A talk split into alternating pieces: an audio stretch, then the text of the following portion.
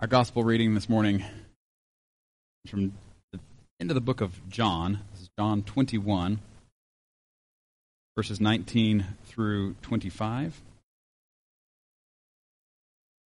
And uh, this is after um, Jesus has died on the cross, after he's been resurrected from the dead. It is after he has. Uh, gotten together with his disciples again and after he has restored uh, fellowship with Peter. Before we read, let us pray. Heavenly Father, we do thank you again for this day that you have made. God, we do thank you for your word which you have given for our benefit. Lord, we pray that you would help us not to take your word lightly or for granted. God, we pray that you would use your word in our lives. God, that it would continue uh, to be a forming and shaping tool that continues to conform our hearts and our lives and not the patterns of this world continues to transform us. We would be like your son. Pray this in jesus name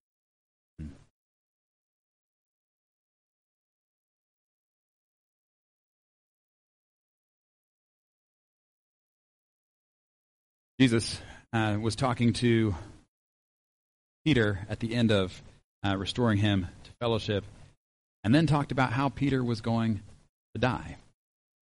And it says that then, verse, starting in verse 19, Jesus said this to indicate the kind of death by which Peter would glorify God. Then he said to him, Follow me.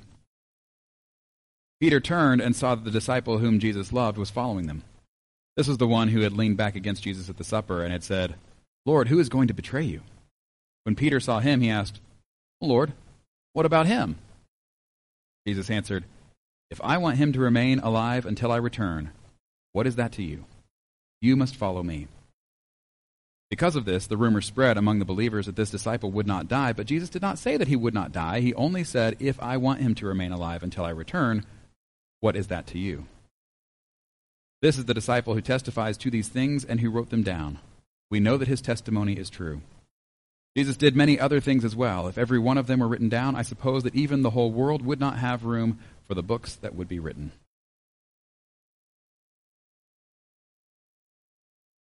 Turning to our New Testament reading, Hebrews 11, verses 1 through 6.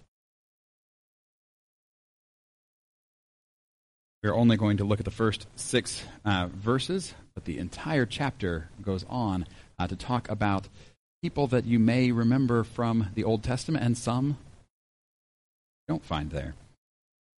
Uh, but talking about people who lived by faith. Because now faith is confidence in what we hope for and assurance about what we do not see. This is what the ancients were commended for. By faith, we understand that the universe was formed at God's command, so that what is seen was not made out of what was visible. By faith, Abel brought, a better, brought God a better offering than Cain did. By faith, he was commended as righteous when God spoke well of his offerings. And by faith, Abel still speaks, even though he is dead. By faith, Enoch was taken from this life, so that he did not experience death. He could not be found because God had taken him away.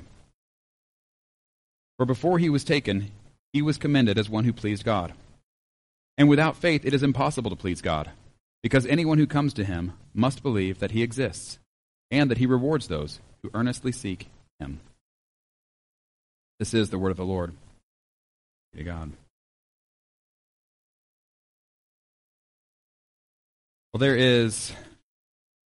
Ah, marked this one. Nope. Oh, there it is. I was one chapter off. Okay. Second Timothy chapter 4 there is a, um, a passage that Paul talks about of what things will be like in the last days. And he tells him, uh, of course, Timothy was living in the last days as we are as well. And uh, Paul says to him, Preach the word. Be prepared in season, out of season, correct, rebuke, and encourage with great patience and careful instruction. For the time will come when people will not put up with sound doctrine. Instead, to suit their own desires, they will gather around them a great number of teachers to say what their itching ears want to hear. I can assure you that the message today is the word that I will be preaching. It is not what any ears are itching to hear. Guarantee it. This morning we are looking at a genealogy from Genesis 5. It's 32 verses of so and so had a son, and then he lived this many years, and then he died, and then they had their son had this many.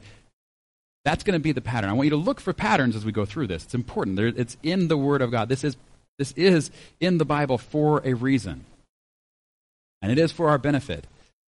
But there's nobody who got up this morning going, I sure hope we get to hear about a genealogy today. if there's one thing we need to hear about, it's a genealogy. I know you didn't. However, I think God knows what He's doing. And I think it's good for us to hear uh, about genealogies, especially uh, this particular one. And I think this one is actually especially good for us to hear right now. So, uh, as I say, maybe your ears aren't itching to hear this. But uh, this is the Word of God, and it is for a purpose. And so let's dive in. We'll hear it all together, then we'll go back through and pull out a few things to talk about with it. As we go through it, I do want you to listen carefully. I want you to listen carefully for the pattern, and I want you to listen carefully for the things that break the pattern. The things that you follow along with the rhythm of everything, and then when it goes off rhythm, what is that about? So be listening uh, uh, both for the things that repeat and the things that don't. Here we go. Um, oh, and this is Genesis 5. So just bringing us up to speed on where we've come from so far. In Genesis 1, we have a God who is creating everyone and everything on purpose and for a purpose, right? And, uh, and he creates it all good. And in chapter 2, we see that God is personally involved with his creation. Not only has he created mankind in his image, but he's personally involved with them. In chapter 3, we see that though he is personally involved with them, they kind of want to do things on their own. And so uh, we see humanity turn away from God.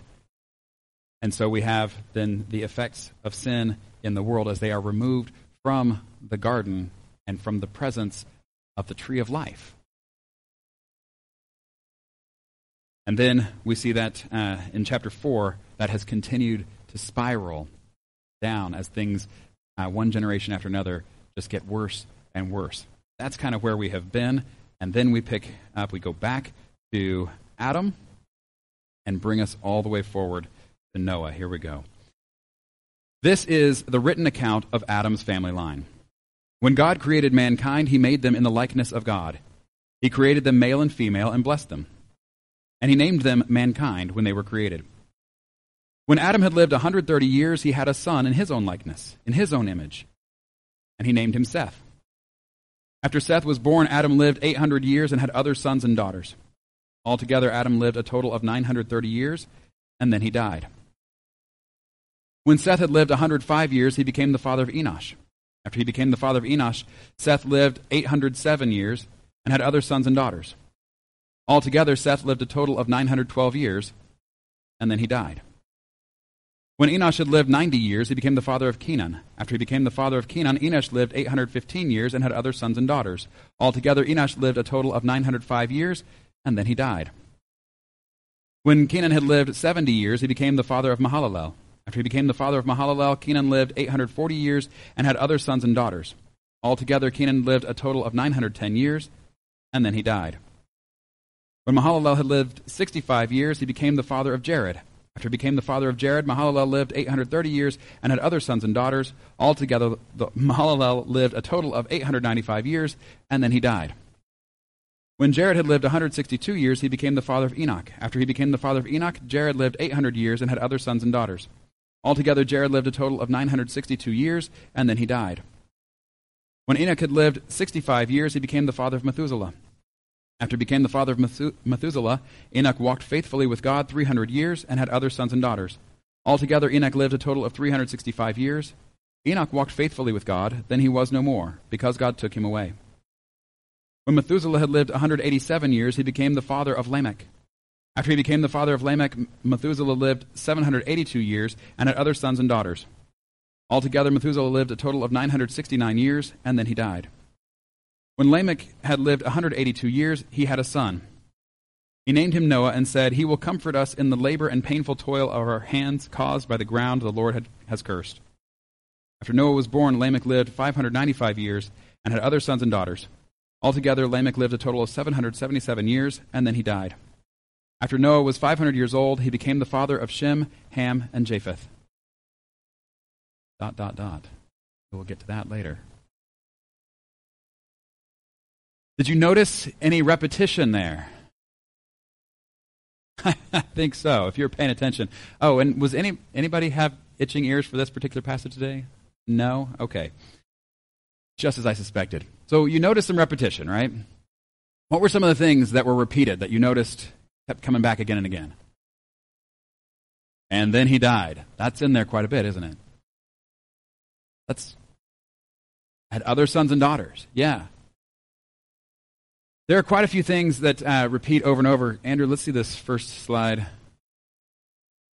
All the words that aren't, uh, all the words that you see there are the ones that are repeated over and over and over. And it's just the things in the boxes that change. And so you have when so and so had lived however many years, he became the father of so and so. After he became the father of so and so, so and so lived however many years and had other sons and daughters. Altogether, so and so lived a total of however many years, and then he died. That, all those words, that's the pattern. Over and over again. This is what's going on.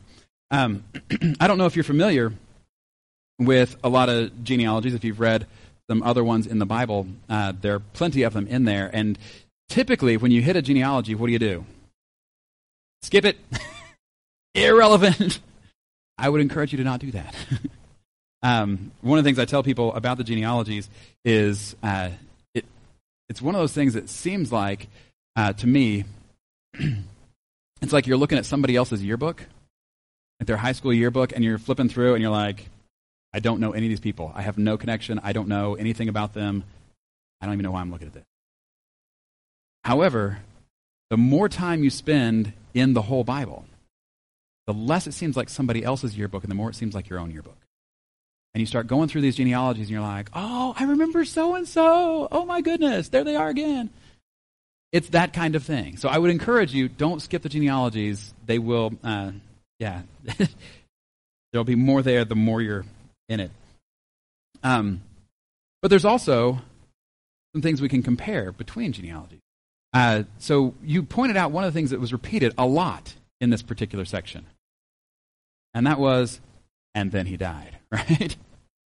Um, this is actually something that uh, we, as a family, we always have made fun of my mom about is uh, that every story she would tell, it didn't matter what the story was or who it was she was talking about. It, we just knew it was coming. That at the end of the story, she would say, "And then he died." and we realized, "Mom, no! What are you doing? That's such a bummer. Don't do that." Uh, you know, the story was so great, and and then he died. You know, I didn't realize how biblical her storytelling was. but that is this constant refrain. And it's uh, a refrain that actually doesn't show up in other genealogies. Why does it show up in this one? Where are we in the story? We have um, we have seen the effects of sin and the separation uh, that people have had from God and they are now out of the garden, away from the tree of life, right? Now, one of the things you may have noticed also is, as you go through this story, is uh, just how old everybody was. Did you notice that? That tends to stand out to us. Um, from some of the reading I have done on this passage, though, apparently that would not have been a shocking thing to people back then. That there were stories from other areas around with way longer lifetimes lifespans recorded. Um, especially like the kings, if you were you know king for thousands and thousands of years, kind of thing. What's strange about this uh, is that phrase, and then he died. In fact, let's look at this first chart. I, there are several uh, pieces of information that I've charted out for you here. but there you go. Uh, let me explain. Uh, this is looking at the ages when each one of them uh, recorded to have had their first son, as well as what age they were when they died. It's a little complicated and muddy, so let's just break it down. Let's look at how old they were when they died. Next slide. There we go. One of the things you might notice is how old they all are. Um, but as I was reading this aloud to one of my kids the other day, the immediate response was, Oh, so close to a thousand. I think that's one of the things we're supposed to see here. None of them reach a thousand. They all fall short. And it's like just when you think somebody's going to make it, and then he died. They don't make it. But there's actually one, when you chart it out like this, that might stand out to you. Do you notice it? It's this one, highlighted, Andrew, right there. That shortest one. Well, that's weird, isn't it? In fact, Andrew, show us the line this is the average of everybody else's age apart from that one. They're all way up there at like 912.2 or something. And then there's Enoch, who's only 365. You're like, what's that about? Get there. And then the, uh, the other thing that might stand out is when we look at how old they were when they had kids. So that's this one. Oh, that green does not show up well on there. Anyway, um, anybody stand out on that one? When you look at it this way? Isn't that bizarre? It's that one on the end. That is Noah, 500. All the rest, and we see all these big numbers, and so by the time we get to Noah, like it's like, oh yeah, yada yada, whatever, however old he was, we've stopped paying attention. You graph it out like this, you see that's something. Note where they show the line, Andrew. There we go. That is the age everybody else was when they had kids, which is still remarkably old by our standards like 117 or something like that. Um, but then Noah's at it's after he's 500 years old. What? That may be a bit of foreshadowing as well for other families we will see down the road as we continue the story of people who are having kids way later than their peers. When it seemed all hope was lost, and yet it wasn't.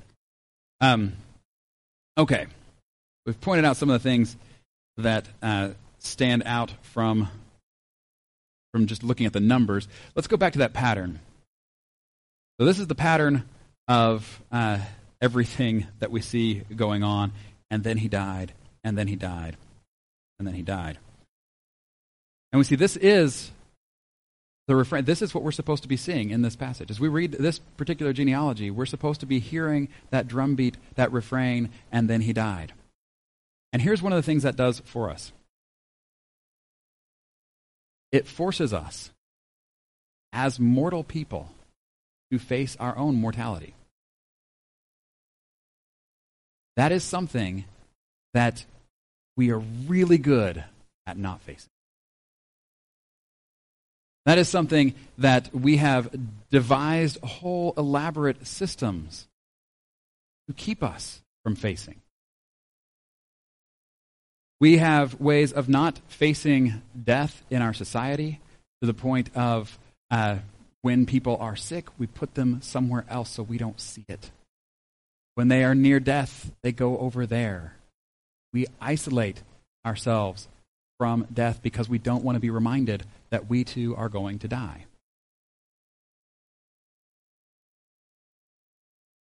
I heard, I think it was uh, on Calvin maybe, it was talking about the way that you can even go to a funeral and for a moment you can think about death and yet still walk away thinking, won't happen to me.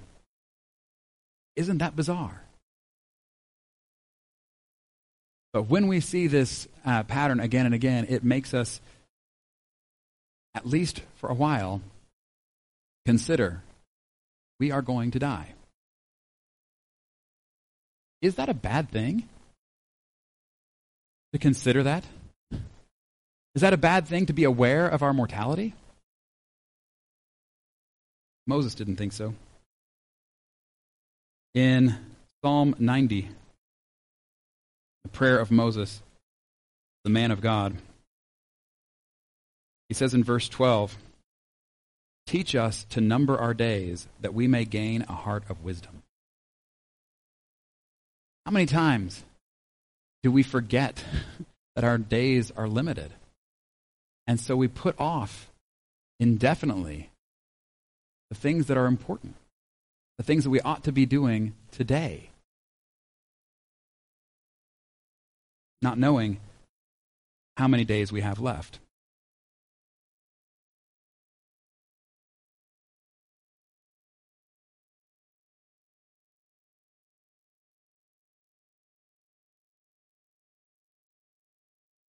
We are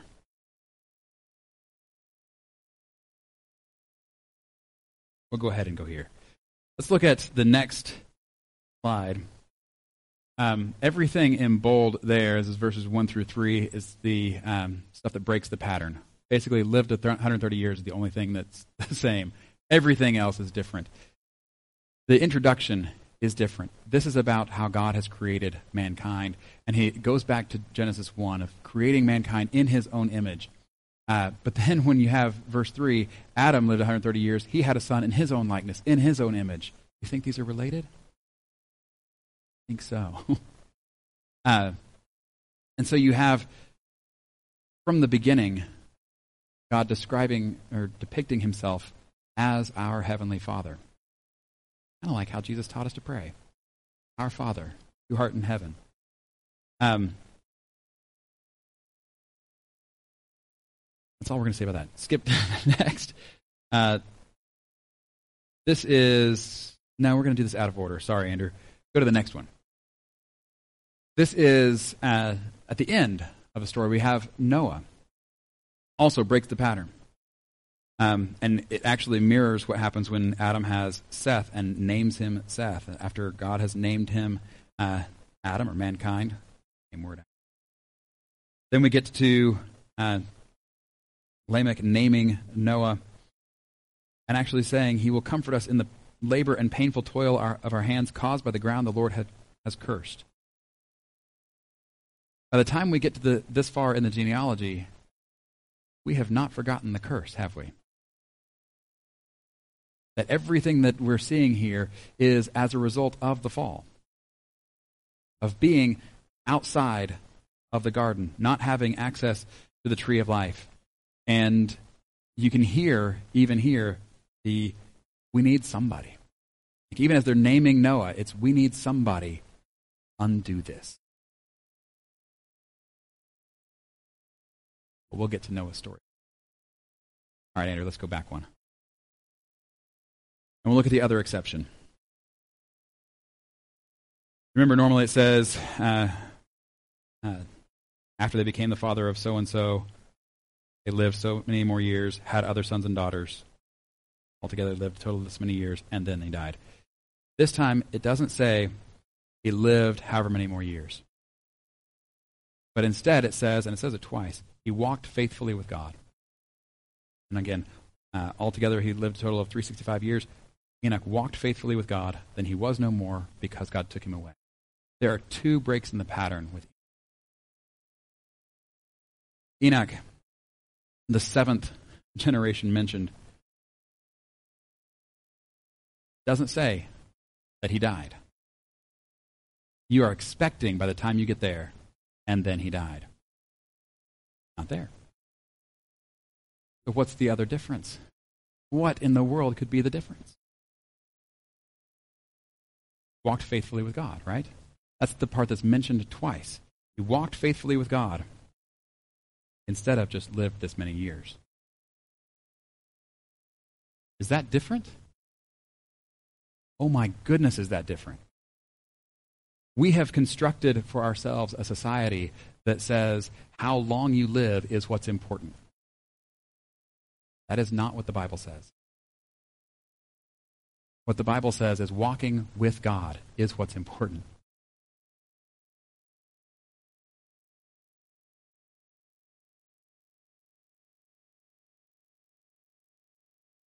This is one of those um, one of those parts of the Bible or themes that goes all the way through the Bible that is so absolutely on the surface, plain as day, can't miss it, that we miss all the time. I'm going to point it out. I'm going to ask you to look for it everywhere. It's everywhere. The idea of walking with God, of living life with God, of this life together. Um, there was a book that we went through several years ago, actually paired it with the book of Philippians for our Wednesday night Bible study, and uh, man, it was fantastic. Uh, the book called With by Skye Jethani. And he goes through right here. Uh, he goes through the four different postures people tend to have in their relationship with God, even if there is no relationship. Um, and basically, he says all of humanity is kind of in one of these four positions, uh, typically, and that is either life over God, or life under God, or life from God, or life for God. And I'm not going to explain all those things right now, but he says, you know, in his own life, he'd been in all four of those. I know in mine, I have too. um, and I've talked to others who've had the same uh, experience. And yet, what he points out, though, is that what we tend to do as Christians is realize, oh, the one I'm in is wrong. I need to move to another one of those. Or, as a Christian, what I need to do is help move other people from the one they're in to the one I'm in. And he said, but all four of those are not what the Bible's been talking about. From start to finish, from Genesis to Revelation, from the Garden of Eden to the new creation, it's all about life with God. This is Jesus coming. What is he called? Emmanuel, God with us. How do we miss this? I'm telling you, it's plain as day once you know to look for it. But it is also, um, this is, this is the one thing we can't miss.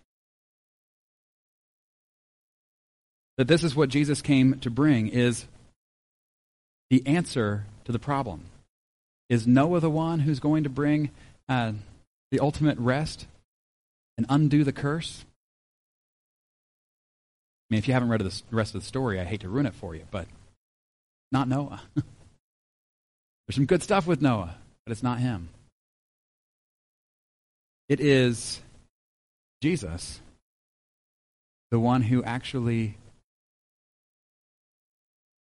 defeats death, breaks the curse, and brings us in unity and in fellowship and in communion with God. And this is the life that we talk of as eternal life, the real life, the true life, the life with God that starts now and goes on to forever. Um, don't miss this.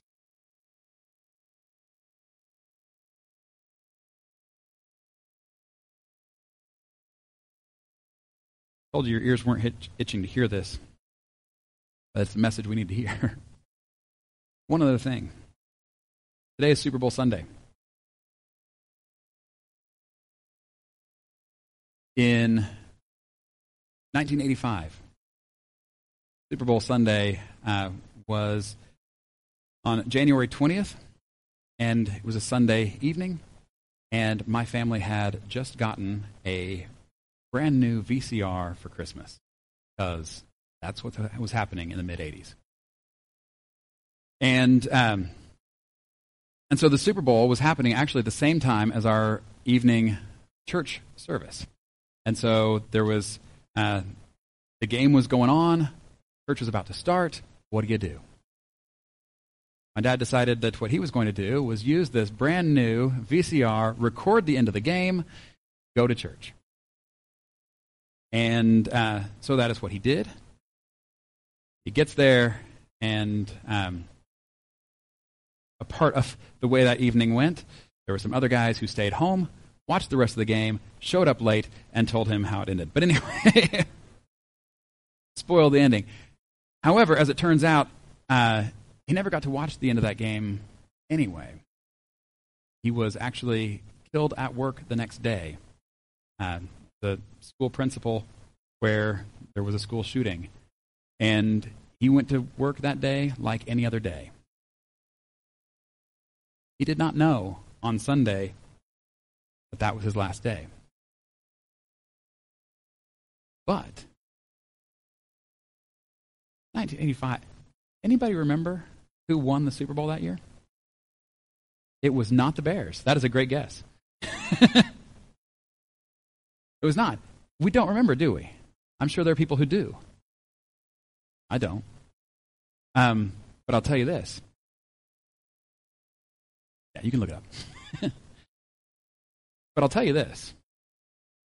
What I do remember is that the day before my dad died, he prioritized his walk with God over football.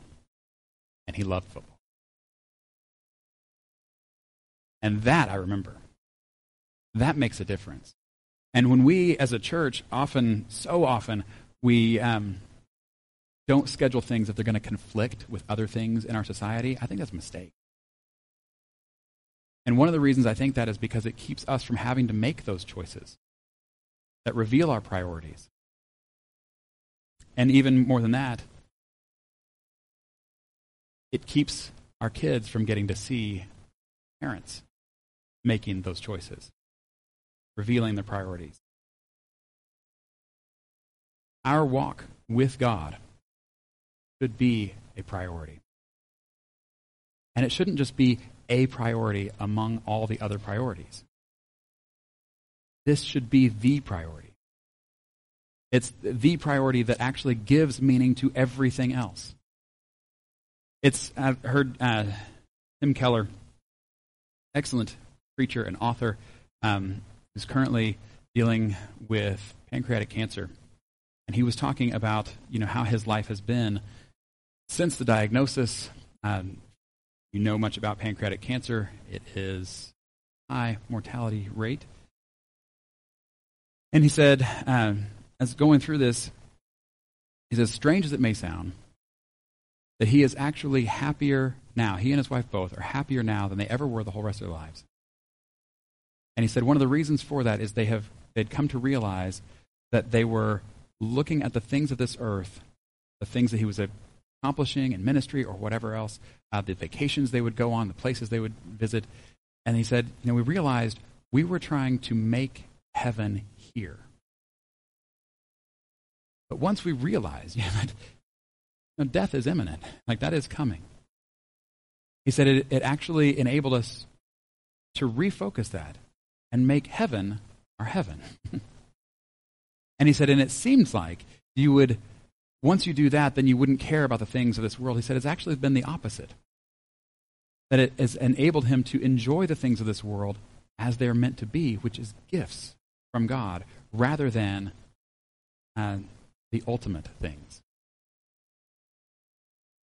And when we try to make the gifts of God something other, and we try to make them the things we're living for, it sucks the joy out of them.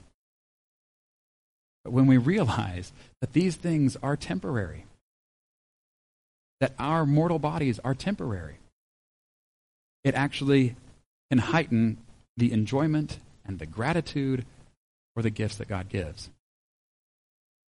So,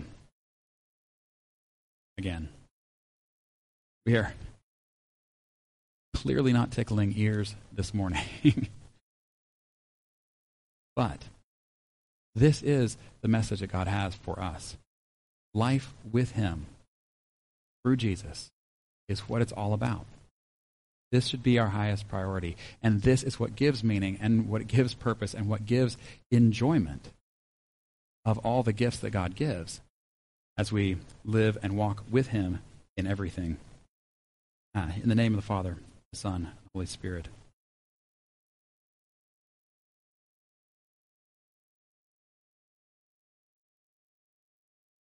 Heavenly Father, we do thank you for this day that you have made. Or we ask that you would teach us to number our days.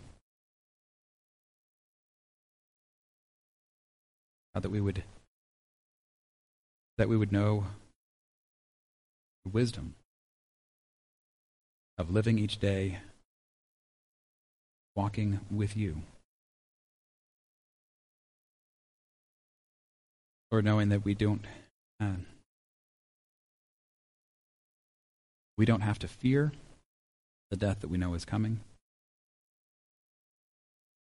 But as we live uh, our whole, the whole of our lives in the valley of the shadow of death,